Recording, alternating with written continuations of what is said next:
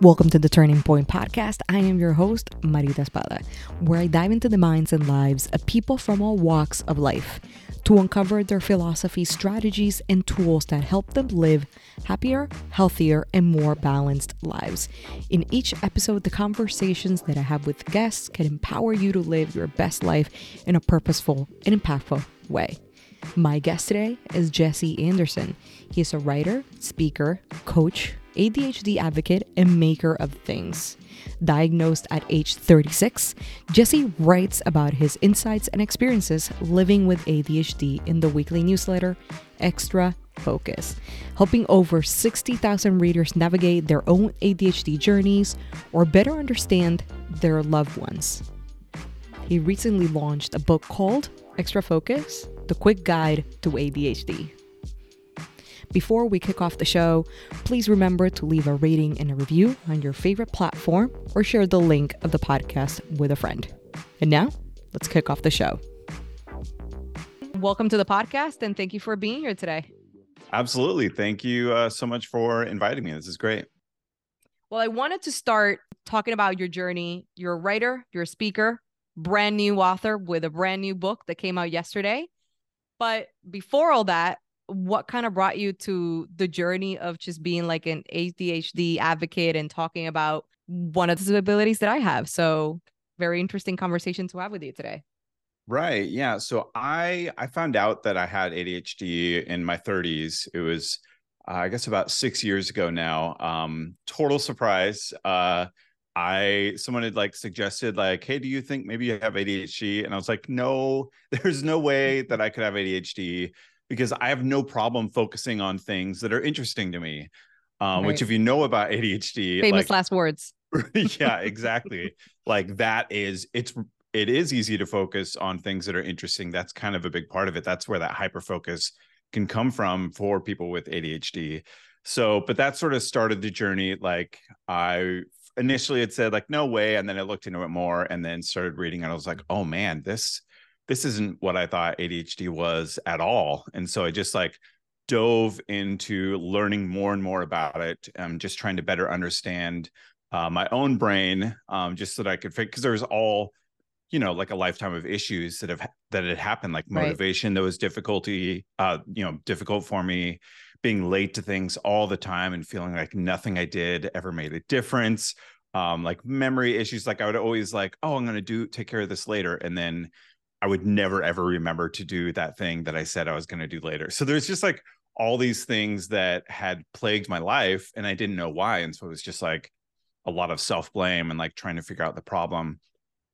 So once I found out about ADHD, it was like, oh, this is sort of like, this could be like the reason behind all this. And so anyway, that was like probably a couple of years of just like reading lots and lots of books, reading like studies, and really just like becoming a student of my own brain, like trying to learn everything I could about ADHD. Fast forward to like a couple of years ago, I, for some reason, I still don't remember why, I signed up to do this like online writing challenge. It was called Ship 30 for 30.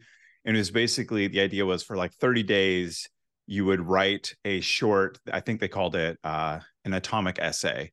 And so you would write like basically like 500 to 600 words every single day and then release it. And so it was just like this 30 day challenge to like write a lot. And i had a series of topics that i wanted to talk about. I in my, my career i'm a, a designer and developer. So i had some topics about design i wanted to talk about and things like that and then there's this whole ADHD thing where I was like, well, I know a lot about this because I've really like been researching it a lot. And there's a few things that I think are really interesting that most people don't know. So maybe I'll write a little bit about that. Pretty quickly after I started writing some of these essays, the ones that I wrote about it about ADHD was really like those were the ones that were taking off. There's a lot of other people that had joined the challenge that were kind of in that space I was before of like, wait, this is what ADHD is? Uh, tell me more because this is really resonating with me. And then that's just sort of been the last couple of years for me where I did that writing challenge, quickly found that people were really relating and um, and I happened to have acquired a lot of knowledge about ADHD. And so I was uh, just writing more about it and sharing more about it, doing videos, and then doing lots of like, you know, I tweet a lot about it, just sort of like sharing kind of humorous takes on how ADHD affects my life, as well as like advice.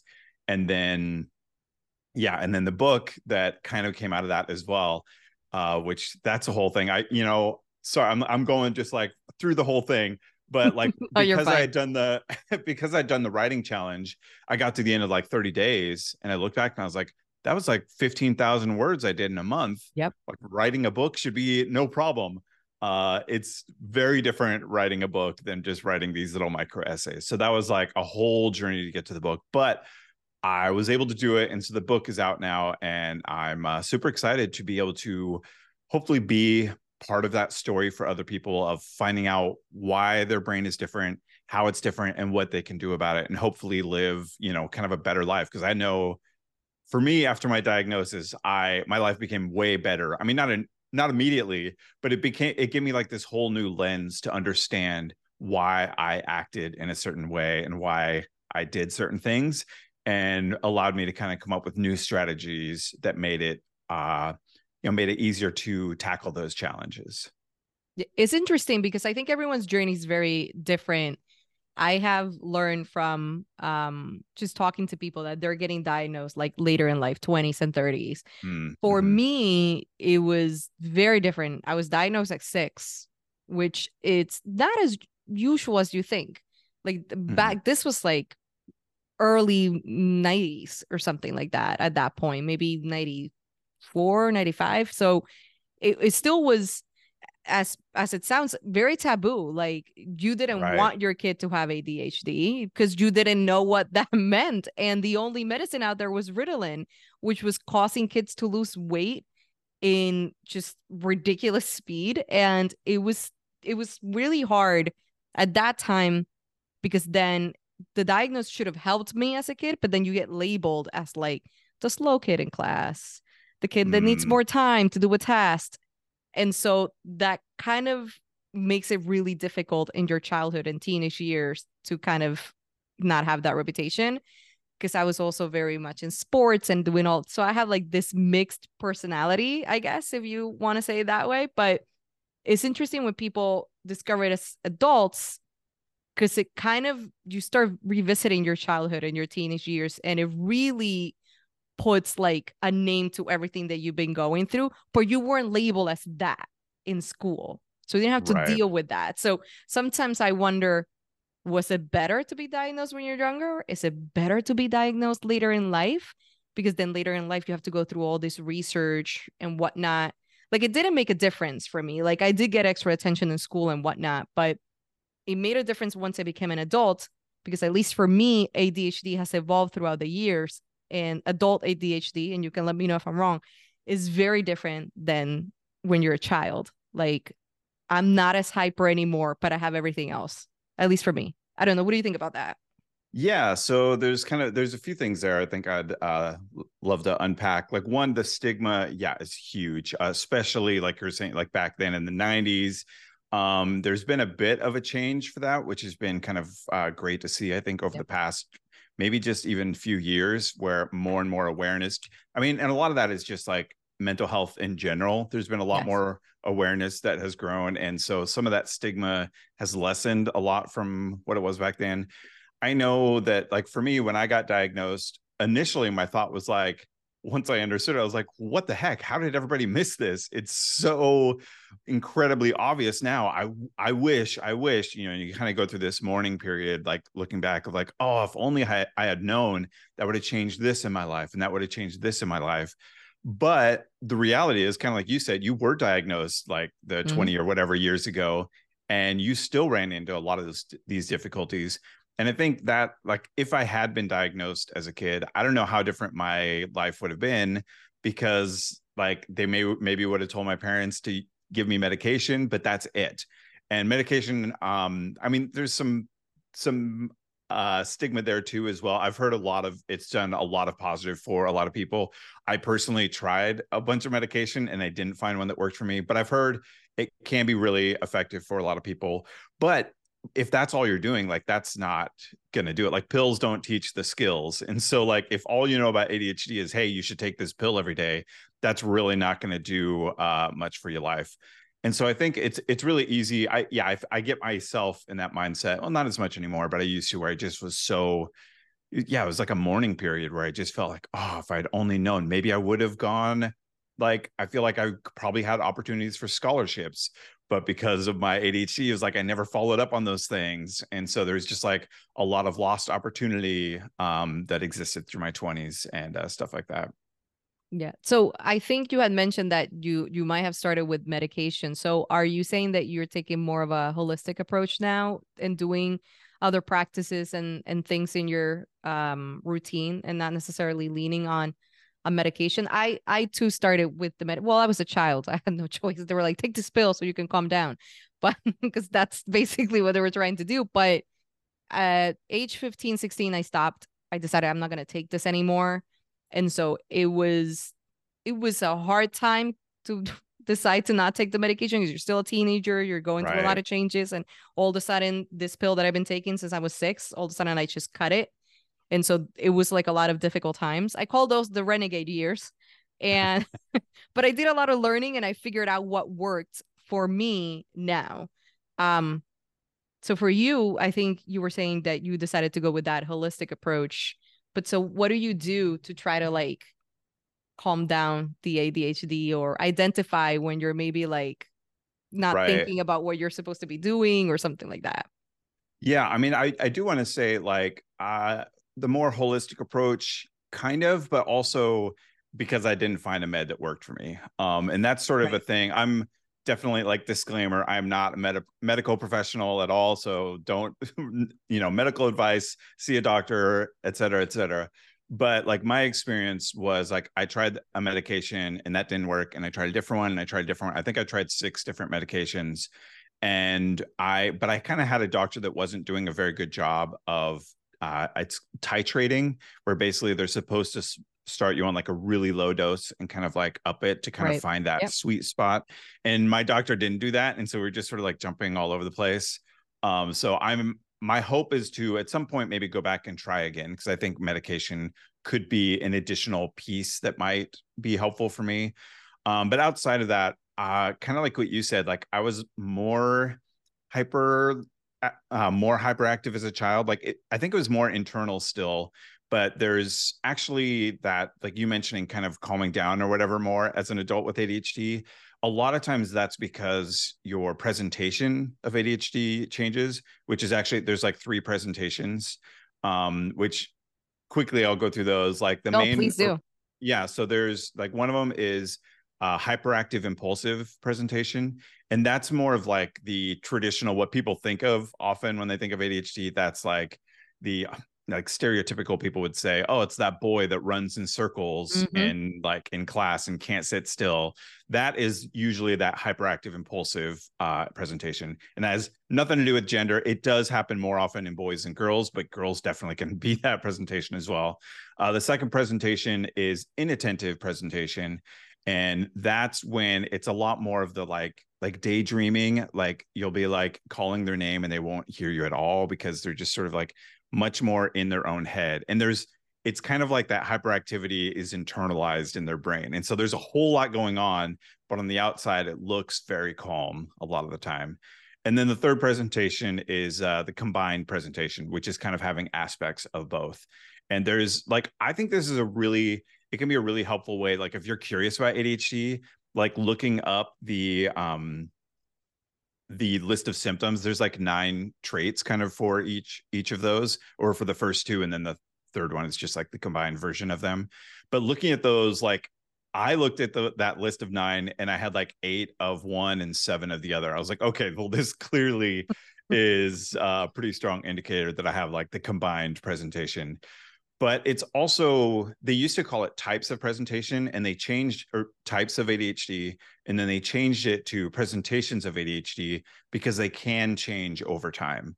And so often like a very common change is that someone as a child may be more hyperactive or combined presentation and then as an adult they kind of shift more into presenting the inattentive type where they still kind of have the same stuff going on like in their head but it's less kind of obvious and physical and and outwardly hyperactive. Yeah, I, I agree with that because so the hyper side of me, like I mentioned, has calmed down, but my wife will yell at me all the time because she's like, I call your name three times and I, I was just reading something or doing, Mhm. and it's like, I swear I didn't hear my name at all. Right? Right. And and that'll happen at work if I'm in a Zoom call and it's just they went on on a subject and I'm like, I tuned out and then they call my name and I'm like, I'm done. And right. it's worse when you're in management because you're you need to be very present so um but they do they do change and i think that's where this conversation even gets even more broader because now i think we're in this point where people everyone is just using adhd to like self-diagnose a neighbor or a friend or a coworker. They show one sign maybe you're a little ocd or maybe you've been like you know late to a couple of meetings and they they'll say that. We're trying to be more sensitive with mental health but it still comes up. And so I think is this this debate that people think that they can self-diagnose ADHD, and yeah, I, it, it's you can't. You just It- it- can't. I For think me, it's at least, a you can. right. I think it's such a tricky thing that like self-diagnosing because on one hand, it's there most symptoms of ADHD, like everyone can kind of relate to one or two of them. Like that's why Yeah. you need to match like I think it's six or more of those like nine for each presentation because or no, it's it's five or more as an adult, six or more as a as a child.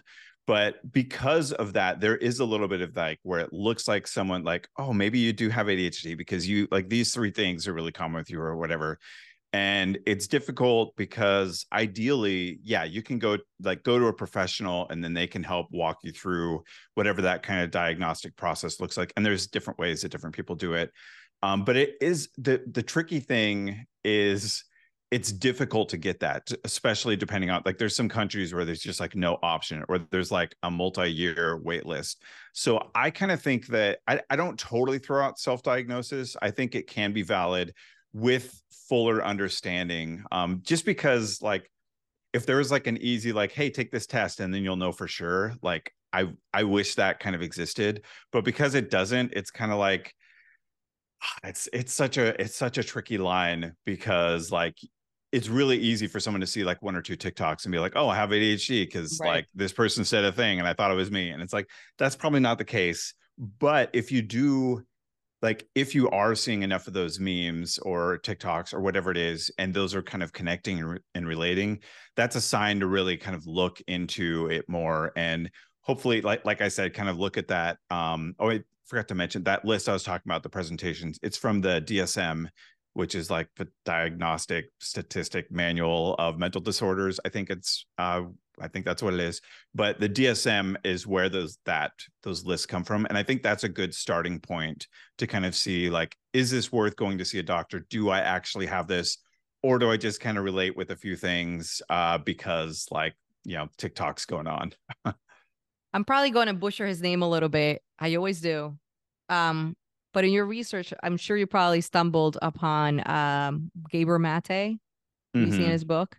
Yeah. so yeah. he, he his book is really good and like i was like just get out of my head because i it was just Mhm. so on point but one thing that is interesting is he has like this i don't want to say debate i think i don't think he goes back and forth but he talks a lot about whether or not adhd is like genetics like if a family member has it then most likely you'll have it um what do you what do you think of that? With again no data no science like i know that i have my my father and my uncle undiagnosed but just we are all like twins in how we work and everything. So um and my dad was a doctor so i think to a certain point he he did understand that. But what do you think of that? Like do you think there is some sort of connection or do you think this is just completely different and, and every individual can have it regardless of of genes and, and family history Right. So I I will say like uh, uh, the research is still ongoing, kind of as you alluded. Like there isn't a scientific definitive answer on this yet.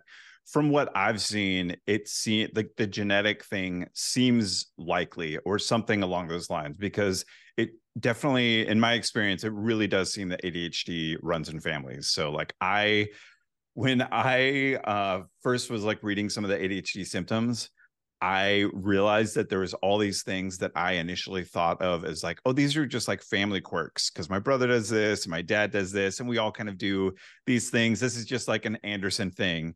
And then I was like, oh no, that's not an Anderson thing. It's an ADHD thing, and we all have ADHD, and we just didn't know about it. Um, so it's really common in my family. Like my, I found out my brother and my sister and both my parents actually all have it. Um, and my wife does not have it, but we, at least two of our three kids, two of them have been diagnosed, and we're pretty sure the third one has it as well, although he hasn't been officially diagnosed yet. And so to me, it seems like, and I've seen that story with a lot of people, it's very common for someone to bring like a child into the doctor and say, Hey, I think they might have ADHD, or maybe they don't know it's ADHD, but like, Hey, my child's having these difficulties. What could it be? And then as the doctor explains what ADHD is to them, the parent is like, but that's what I do. right. So that that true. connection is uh, super common. And I know that like uh, Dr. Ned Hallowell, who's written, he wrote the book Driven to Distraction, which was the first book I read on ADHD, which is which is older, but it's still really good, and some other stuff. I know he's talked about like uh, in his his research or his experience, he's seen that it seems like roughly 50%. Like if you have two parents and one of them has ADHD, like every kid probably has roughly a 50% chance of uh, also having ADHD. Interesting. Yeah, I don't think like you mentioned I don't think the science is completely like right on on which side are we now, right? So I wanted to go back to your book. I'm don't want to say why you wrote it because it's your book. I'm assuming this this you know this affected so much of your life that you want to make an impact probably in others as well and share probably your learnings. But mm-hmm. what is the book essentially about? Um, it's called Extra Focus. Is it is it basically talking about tips and tricks for people with ADHD? Like, what is the whole journey if I pick up the book and decide to to read it? Yeah, so this is the book that I, I wrote the book basically that I wish I had gotten when I first got diagnosed or when I first like started like wait, is this like ADHD isn't what I thought it was, so what is it? And so the idea of the book is very much to kind of like I I do walk through those presentations as we talked about and kind of let you have like a little bit of like self scoring so you can sort of see like is this something like what presentation do I connect with? Do I likely have this thing? But it's basically that getting started guide, that first step of like trying to figure out like what actually is ADHD and then what can I do with it? Like I have a lot of uh, strategies in there. So I have different sections because there's so many things that are common for people with ADHD, like time blindness. And so I, I talk all about how like how people with ADHD perceive time differently than most people and why like people with ADHD are often very late to think or the, consistently late to almost everything or consistently really really early so some people with adhd basically kind of overcorrect and they're never on time but they're always like extremely early so there's sort of like both sides of that coin um, and then and then I, after talking about kind of like the different aspects of what time blindness is, you know, what it's like experiencing that for people with ADHD, then I kind of go into some strategies. And I do that in like every section of the book. So we talk I talk about memory, I talk about um, emotion because a lot of people with ADHD, like we have emotional dysregulation, which means you read my mind. Experience... I was going to ask you about that. yeah, we experience emotions like really intensely, and which often means we react really intensely too. Um, and there's this term, there's this term called uh, rejection sensitive dysphoria, which was coined by uh, Dr. William Dodson. So it's not like an official like medical term, but it's sort of it, it, the idea behind that is that people with ADHD often experience uh, the feeling of rejection or like um a like holding back love as like extremely painful. Like like almost like physical pain. Like when you're you you might be having a conversation with somebody and then they say something and suddenly it just like sparks like you just feel like destroyed inside. And like some people completely internalize when they feel that rejection. Um, some people like explode just like and that's that's how i was for a long time. Like when i feel that rejection my instinct is to get mad. Like i just kind of like blow up because it just feels like i've been stabbed in the back or stabbed in the front. Just like i'm so that it, it's so hard to describe for people without adhd but people with adhd most people have experienced this where it's like that rejection it, it just like hits you so deep that it's it it's really hard to it's really hard to even describe because it's such a like like to your soul that that pain for the listeners who don't have ADHD are probably like, what is he talking about? but I totally understand what you're saying. Like it yeah. is the emotion regulation is really hard to explain. And even as you acknowledge that you have to deal with this, even as you try to cope with it, whether it is with medication or I meditate every day, it works for me. I, I mm. try to tell people to do it, but it doesn't work for everyone. Like if you have ADHD, I'm always like, just five minutes, something. It's just calming the, the mind that I don't know what it does, but it levels me to another. Like if days ha- happen like, and I don't meditate, I'm done. My fuse right. is so short. Mm-hmm. I mean, anything can like just turn things around. And what I was talking about emotional regulation, I didn't want to interrupt you, but I something happened recently and I wanted to share the story with you because I think it really taps into this. So I've been 9066. I I have my routine, I have my things to try to keep myself very regulated. But I live in an HOA. My wife used to be in the HOA. The president had a power trip and insulted her and threatened her, and it got really, really bad. And then this last meeting, it was the first time that I've seen him. And I could not control my emotions again because we're talking mm. about certain subjects injustice, uh, betrayal, uh, disrespecting someone that you love dearly. And so these are a lot of trigger points for people with ADHD. Yeah. That and so I confronted him in the meeting, and my wife was like, What are right. you doing? And I just, now after it happened and I'm more calm, I'm like, I should have done this. I should mm. I didn't I didn't threaten him. It didn't it didn't get bad to any point, but I did get out of my seat and go pretty close to the table, not to physically harm him or anything, but to make my point and my vo- my voice heard that what you're doing to the community and what you did to her personally was wrong. Mm-hmm, and so mm-hmm. in retrospect, I was like, I should have meditated. I should have sat really far back. I should have still voiced it, but kept my cool. But in that moment, you don't even see the people around you. You don't even right. see the person you're talking to. You are in this emotional roller coaster that ADHD just leads you blindly. That's the best way that I can explain it. So when right. you were talking about that, I was just thinking about this because it happened a few weeks ago and it hadn't happened to me in a very long time. And now you go into this little shell back again and you're like, I thought I was improving. I had a step, I had mm-hmm. a setback. And what do you do now? Which I'm sure that people that are listening that have ADHD are like, oh my God, you're just like explaining my life to me. Right, right. Yeah, like one first that justice sense justice sensitivity. Oh, it's that's a big one for a lot of people with ADHD. I I had that especially as a kid. I would like um like I wasn't the most popular kid. I was kind of a loser and so I was friends with some of the other like loser kids which and they would get picked on and me because of my like sensitivity to like the justice of like this some kid would get picked on so i would jump into a fight to defend him every single time. And so i i got in so many fights just like elementary school i got in so many fights. I was seeing the principal all the time and it was because i jumped in anytime anyone got picked picked on like my justice sensitivity like went off and i'm like that can't that's not right. So someone's got to do something. So i guess i'm like i'm jumping in to fight this kid that's three times my size and and i i'm not a great fighter but this can't stand and i have to do something. And so that was that was definitely big for me um particularly in elementary school. I don't even know i probably gotten like 50 fights. It was uh ridiculous i did the same I yeah. remember this one kid was picking on, and I didn't care. It was boy, girl. I would just go defend anyone. Mm-hmm. And he mm-hmm. was picking on my friend. He was drinking a juice box. I took his juice box, I put it in his shirt, and I pressed it. He got all the juice box all over his shirt. Like I didn't physically like harm him, but it was like yeah. stop picking on him. This is not right. This mm-hmm. justice thing. Sometimes I'm like, all right, I have to sometimes let it go, as right. much as it pains me.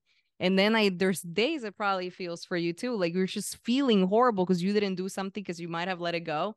Because I know if I just interact with the injustice situation that I'm that I'm seeing, it might end very poorly for me. So there's days that I have to with this one, I was like, is my wife. I'm not, I can't let this one go. But yeah. with some other things, I was like, right, I have to let this one go.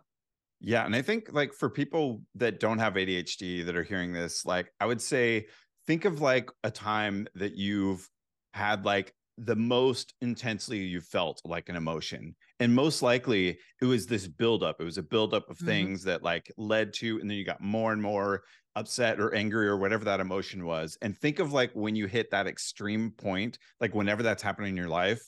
And for adhd like there's just a switch that turns you from zero to that point. Yes. And and because of it because it's so sudden like you don't even have time to like think about like how am I going to like manage this emotion because I'm not like it's not like this build towards it where I can feel like it's coming. It's it's so fast that it can become like really difficult to manage, especially when you don't know why. Like when I didn't know about emotional dysregulation, like when that emotion hits, like it it doesn't feel like a surprise. It feels like fully justified. Like in the moment, I feel this emotion intensely, and it feels like I should feel this emotion, like because I was betrayed or whatever that thing is or like like you're saying like the the justice like i should feel this way and so it becomes really like it's really difficult to like hold back from reacting in a negative way particularly when you don't know that that's the case um, one of the things i talk about in the book is sort of like tricks to sort of like realize that that's what's happening. And so like one thing that helped me um particularly like with my wife like we would get into like some you know heated discussions from time to time which you know that happens in relationships. So but there was something this was a, a few years ago and i had learned kind of recently at the time about the idea of like rejection sensitivity. And she said something i don't remember what it was but i that that flip switch mm-hmm. and i was just like I was so mad and i just felt betrayed. And there's a couple of things that really helped me pull back from saying something i was going to regret or whatever. Um, i literally said out loud because we had talked about rejection sensitive dysphoria recently i like through gritted teeth like i didn't this didn't just calm me down but through gritted teeth i basically said like i think i'm feeling that rejection sensitive dysphoria right now uh, I think we need to take a break because right now I'm feeling betrayed. I feel I like it feels like I've been stabbed in the back, and I can see logically that what you said was not intended to do that, but that's what I'm feeling right now. And so we took a break, and that allowed me to kind of calm down, and then I could see it a lot more clearly. And another trick that um, my therapist actually told me was like when you're in that situation particularly with with you know your spouse like think about the history of your relationship like the way you feel right now. Does it logically make sense to you? Does it make sense that she would betray you in the way you feel right now? Like you look at the history of your relationship. Does it add up that like oh we've gone through all this so that she would purposefully betray me and like do this harm to me right now? And no like that was clear to me that that was not the case. Like clearly she's not intending to cause this harm to me. I'm probably misunderstanding the situation or whatever it is. And that, that won't always work because obviously there's a lot of toxic situations out there. But often, especially for those people that are close to you, that can really help you gain perspective on the reality of that situation you're in.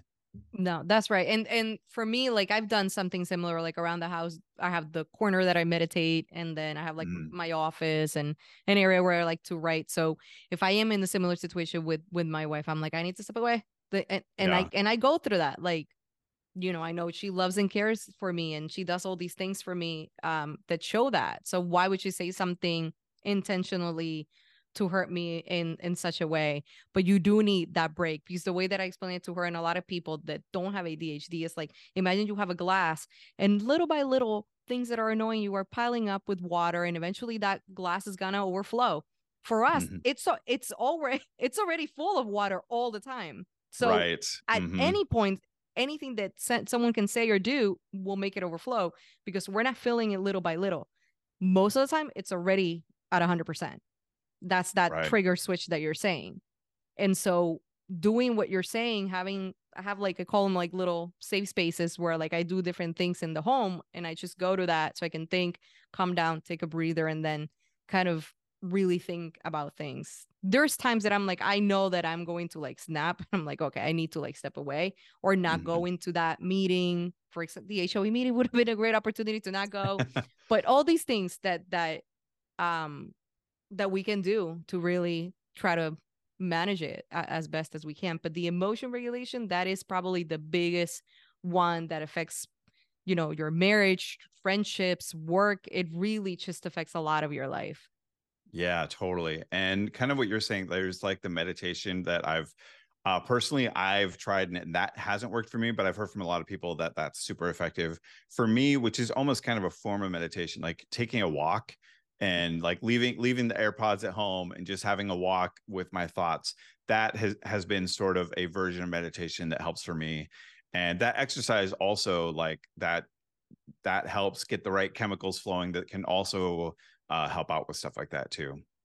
Yeah. And I teach meditation. I tell people all the time, like there's like, you know, lying down meditation, walking meditation, just you're sitting in the deck and you're looking at trees. That's you're meditating just mm-hmm. because you're not having your eyes closed and you're not breathing in and out in a certain way or counting them. You're you're it's a form of meditation. It's just being by yourself, not being, you know, overstimulated by anything like YouTube and things like that. So right, right. Um, mm-hmm. so that definitely um works. In in regards to to your book, what um what other things can people learn from your book that can help them whether or not they know they have ADHD, whether or not they picked up the book because they're curious and trying to figure out do I actually have this? Should I actually get um, you know, visit a doctor to actually get additional help? Um, what are some other topics that that you want to give people like a sneak preview to?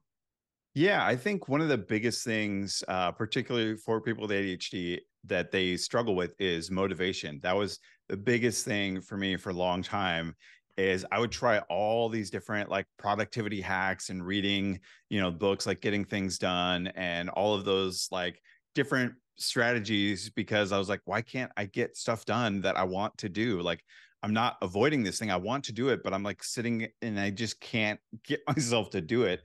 And a lot of, or especially like at work or school, there's be like these big projects that I knew were important and that there was going to be really negative consequences if I didn't do it and it's still i just couldn't get that motivation.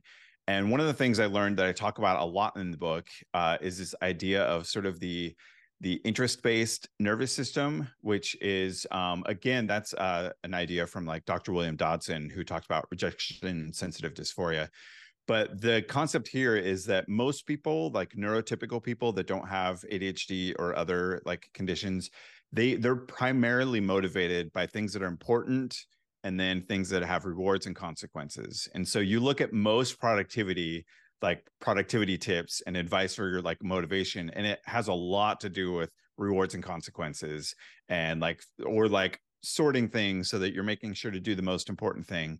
And that, like, for me, I see a project and I'm like, man, that's really important. And like I said, like, and I know that consequence is going to be bad, but I still, like that doesn't provide that like in motivation to do it even when i'm like desperately like trying to get it done. And the idea of the interest-based nervous system is that instead of importance rewards and consequences being motivators for us we are inter- we are motivated by interest primarily and then novelty or creativity uh challenges and like competition um and that's different for different people what they find like it's kind of like finding that goldilocks of challenge where it's not too challenging where it feels impossible but just challenging enough to kind of excite your brain. Right. um and then the fourth one is kind of that urgency which like drives you to get stuff done. And for me that's that's one of the biggest ones is urgency because in school i would get a big paper and then i would ignore it for the three months i had to work on it. And then the night before suddenly it's like oh well now it's really urgent and I'm going to stay up all night working on this paper. Um, and I would do that with work as well. And so that's been actually speaking of the book, like that was a big way I got the book done because I started working on it and I was initially that like novelty creativity part of it was really exciting because it was like new book. So I was writing and doing really good. And then at some point I kind of hit a roadblock and I was just like, not motivated anymore. And I was like, oh no, I told everyone about this book. I have to do it. What am I going to do? And so I ended up coming up with ways to create urgency. I wasn't going through a traditional publisher. So I didn't have like an editor like banging on my door, like saying, hey, where's the next draft?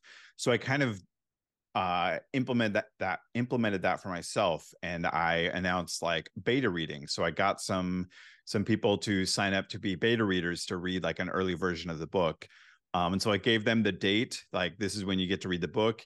And then I had that was my urgency because I was like, well, what? I can't show them what I have right now. What I have right now is a complete disaster.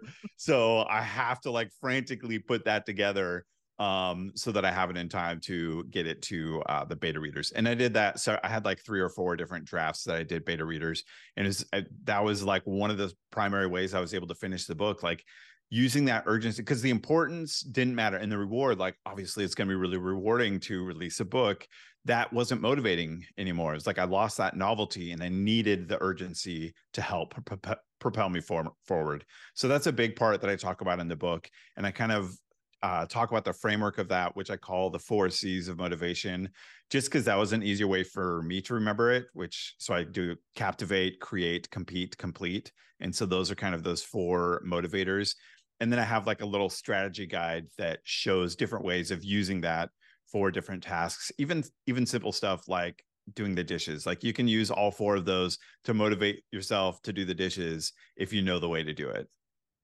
Well, I have to thank you very much for for writing this book because I think it's not only going to help the people that have ADHD, but it's also going to help those that have relatives with ADHD because a lot of the times the word gets thrown around but like a spouse or a parent or a friend just don't know how to help this person and just understanding what they go through is just a little bit more of you know another tool in their toolbox to to take care of someone that they really love so I really appreciate you writing this book and taking the time. I'm writing a book, so I know how difficult for someone with ADHD it is to write a book, um, and trying to really just to commit to those deadlines and all these other things. But mm-hmm.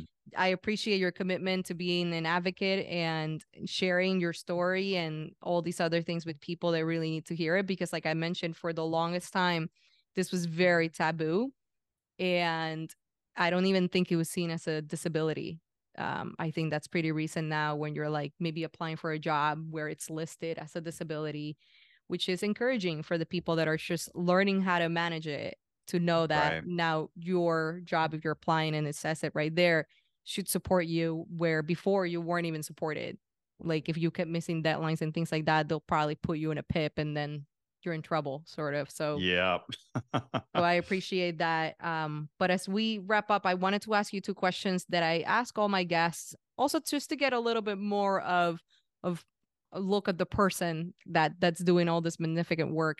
Um if you could go back in time to your 18 year old self and give one piece of advice what would it be Oh man, I think like there's that famous scene in like the movie Good Will Hunting where the Robin Williams character is saying like it's not your fault uh to Will and I feel like that's so much of when you grow up with ADHD you just blame yourself for so much. There's just so much like self-blame and shame that comes because you don't know what's happening. You just know that like you have these great intentions and for whatever reason your actions just aren't lining up with that. And so because of that, like you so many other people misread what your intentions are and it's which is so hard.